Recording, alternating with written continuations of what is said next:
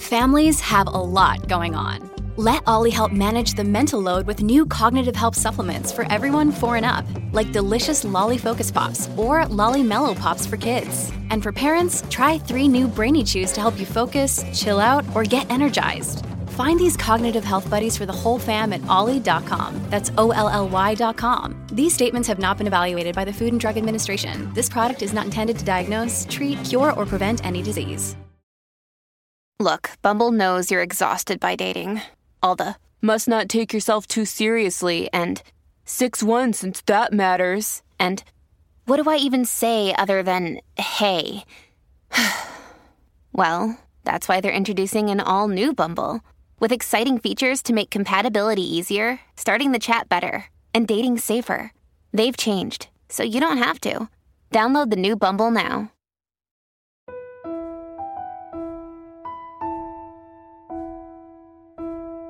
Oh God, not again. Written by Sarah1281.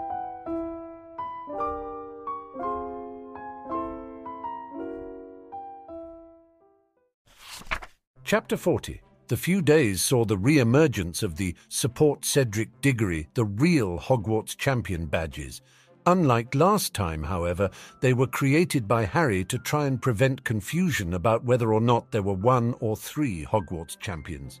Of course, Harry had to use Colin as a proxy to sell the badges to the Hufflepuffs, as it was far too soon to expect them to be able to speak to him for any length of time without attempting to hex him. And Draco was taking a great deal of delight in proving that Harry was a witch all along through his Harry in Drag wall scrolls, whose sales really started to pick up. It really made Harry wonder how being Draco's friend was all that different from being his enemy, but then he supposed to be fair he had set the tone for their relationship 3 years ago with that widely believed rumour. "Harry, have you contacted your headmaster yet?" Luna asked him seriously. "My headmaster? No. Was I supposed to see Dumbledore about something?" Harry asked, trying to remember. No. The headmaster, or headmistress more likely, or Salem Witches Academy, Luna clarified. "You're entitled to representation too, you know." "Is Salem even a real school?" Harry asked, surprised. "Of course it is," Luna replied. "So that means you haven't then?" "I have no idea who the head person is," Harry confirmed. "Do you mind if I write to them then?" Luna asked. "They really should be informed." "Even though I'm not really a student?" Harry asked. "Even though you're not a student," Luna agreed, "because for the sake of the tournament, you're an honorary student anyway." "Feel free," Harry told her. "Thanks," Luna beamed. "Now, did you see that the tournament made the Quibbler, second page 2? "No, I didn't," Harry admitted. "Did you write it?" "Of course," Luna said, handing him the most recent edition of her father's newspaper. "I was an eyewitness."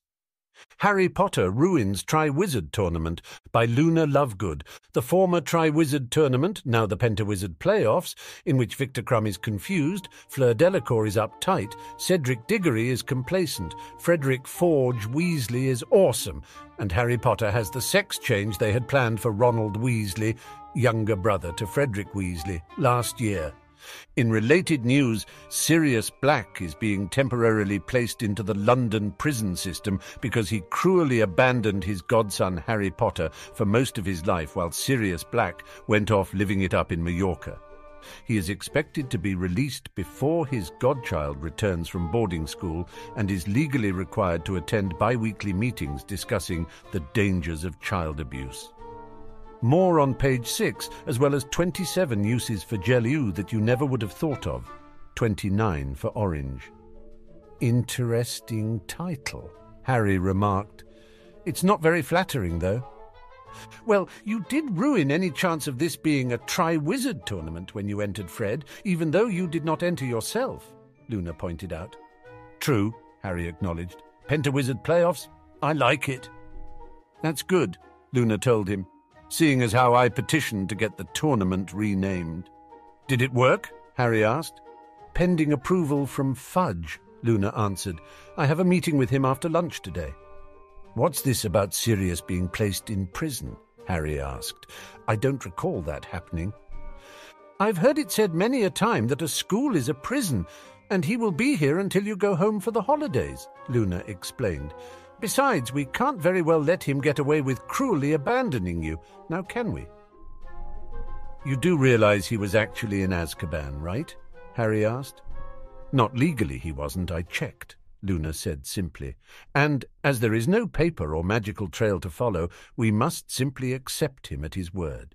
Besides, why would he lie about such a horrible, horrible thing?" "Why, indeed?" Harry mused. Of course, his friends were all varying degrees of supportive. Ron was a little annoyed that he didn't win, but fortunately this time, since Fred won, he could direct his jealousy there. George was also a bit miffed that he wasn't chosen, but realized that only one of them could be picked, and so the two were spending quite a bit of time plotting how to get around that little technicality.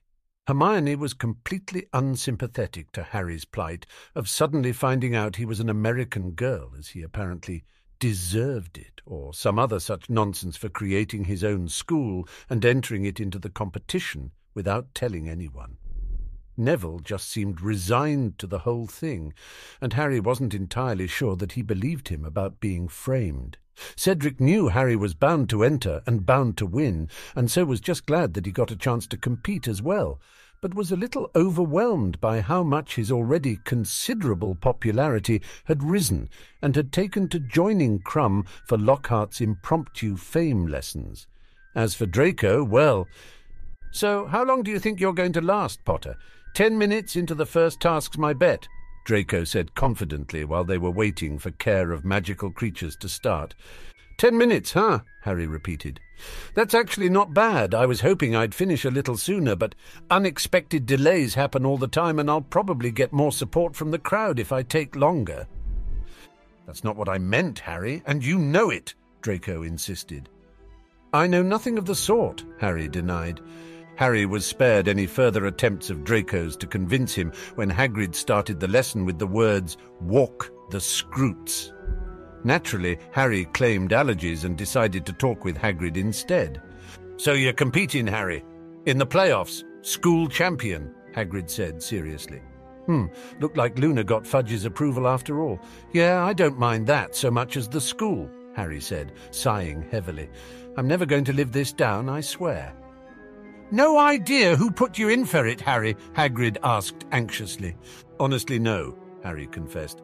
"My leading suspect is Barty Crouch Jr., but I just don't see how he could have done it." "Isn't he dead?" Hagrid blinked. "Oh, who even knows?" Harry asked rhetorically. The night before the weighing of the wands, Harry simply handed Dobby his wand and told him to go crazy. While he wasn't entirely sure it was legal for Dobby to be handling it, he did a far better job polishing it than Harry would have bothered to do, and he didn't want to embarrass himself again. "You're late," Cedric said when he arrived. "Sorry, Snape was trying to poison me," Harry said, not sounding apologetic at all. "Really?" Fred said, sounding impressed. "No, he didn't try to poison us until 5th year, George elaborated. "Yeah, well, we were supposed to be working with antidotes, and I turned in a Bezoar again," Harry said, shrugging. "It's kind of expensive, but the look on his face, and the fact that he can't technically fail me because the assignment was to find a way to save someone from the various poisons, makes it all worth it." "What are you doing here?" Krum asked Fred, eyeing him suspiciously. "I'm a champion," Fred explained. "You may have missed it with all the excitement going on Halloween, but that excitement was actually caused by Harry and my name coming out of the goblet." "Zen, what are you doing here?" Fleur addressed herself to George. "Moral support," George deadpanned. "I hear there's going to be a reporter here. Not to mention that he's not leaving my side until our mother's howler comes," Fred added. "Are you sure you can't just tell us how you managed to defeat it, Harry?" "Sorry," Harry apologized. "Long-held family secret. I would if I could, believe me." "You're the only member of your family," Fred pointed out. "Yes, but I have a seat in the Wizengamot I may eventually get around to claiming, and as the last in a long line of purebloods, I have family privileges like that," Harry explained. "Coincidentally, that's also how I got out of explaining how I managed to enter my school into the tournament. Harry didn't complain when Rita Skeeter pulled him into the broom cupboard and valiantly resisted making any sort of comments about how he was a bit young for this. It wouldn't do to anger Rita before her article came out now, would it? "You won't mind, Harry, if I use a quick quotes quill. It'd leave me free to talk to you normally," Rita informed him. "No, that's fine," Harry assured her, taking out one of his own. "I suppose you won't mind if I use one as well? Just a precaution, you see, in case the article is libel and I have to sue." Rita paled slightly, and Harry could only imagine the direction of her article was rapidly changing. "So, Harry, what made you decide to enter the Pentawizard Playoffs?"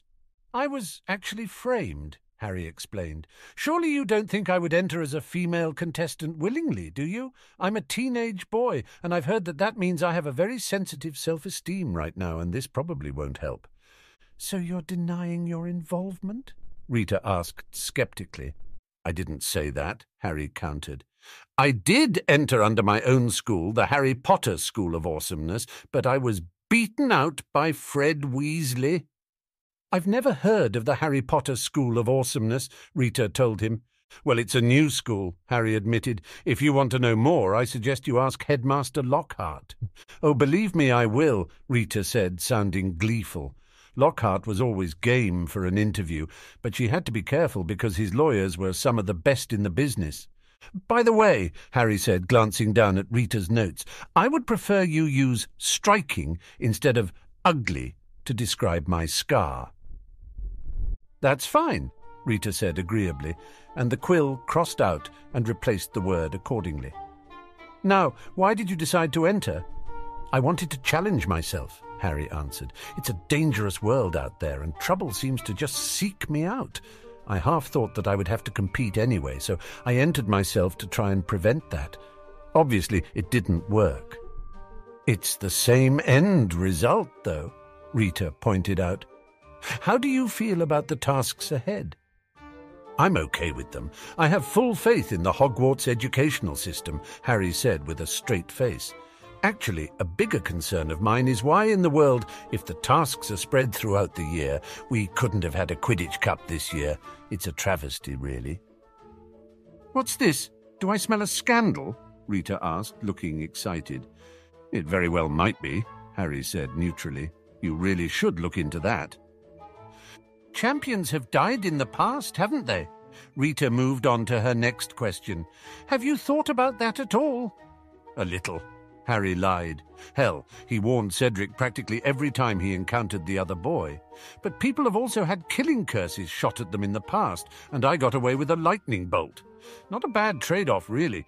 I think I may actually be immune to death." "Immune to death?" Rita repeated incredulously. "Well, I haven't managed to die yet, have I?" Harry asked rhetorically. "Despite the best efforts of half the people I know." "How would you see looking death in the face before has affected you?" Rita inquired. "Well, if most people had faced half the things I have, they would probably have a nervous breakdown," Harry theorized. "I'd say I'm rather blasé about the whole thing myself. When almost dying becomes a habit, you really don't worry about it much." "Do you think that the trauma in your past might have made you keen to prove yourself, to live up to your name? Do you think that perhaps you were tempted to enter the Pentawizard Playoffs because—" "No, not really," Harry interrupted. "In fact, I'm rather indifferent as to what wizarding society as a whole thinks, so I really just did this for my own sake." "Can you remember your parents at all?" Rita pressed. "You do realize I was only 15 months old when they died, right?" Harry asked. "Is that a no, then?" Rita wanted to know. "Of course it's a no," Harry said. "And before you ask, I think my dad would be proud of me, and my mum would have killed me for doing something so stupid. This interview is over." With that, Harry threw open the door to the broom cupboard just as Dumbledore was about to open it. "Hey, Mr. Ollivander?" Harry asked once Fleur, Fred and Krum had had their wands checked. "How is it that you can cast spells with all of these wands, and yet I merely touched half of the wands in your store? They started destroying things." I would suspect it is because you are a menace to society," Ollivander replied absently. "Your wand, please, Mr. Diggory." Harry opened his mouth to protest, then closed it again when he realized it was true. "It's in fine condition," Ollivander was saying as he turned Cedric's wand over in his hands. "You treat it regularly." "Polished it last night," Cedric said, grinning. The twins and Harry exchanged a look before they burst out laughing. Cedric looked puzzled for a second before he got it and rolled his eyes. Is a little maturity too much to ask for from Pentawizard Playoff champions? "Hey, I'm only 14, Harry defended. "Well, physically." "True," Cedric acknowledged. What's their excuse?" "They're Fred and George," Harry said, as if it were obvious. "They don't need one."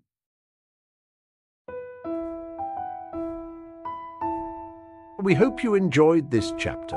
Please consider supporting our project by joining our Patreon linked in the description, or become a member here on YouTube, where you will get access to several additional chapters weeks before they release,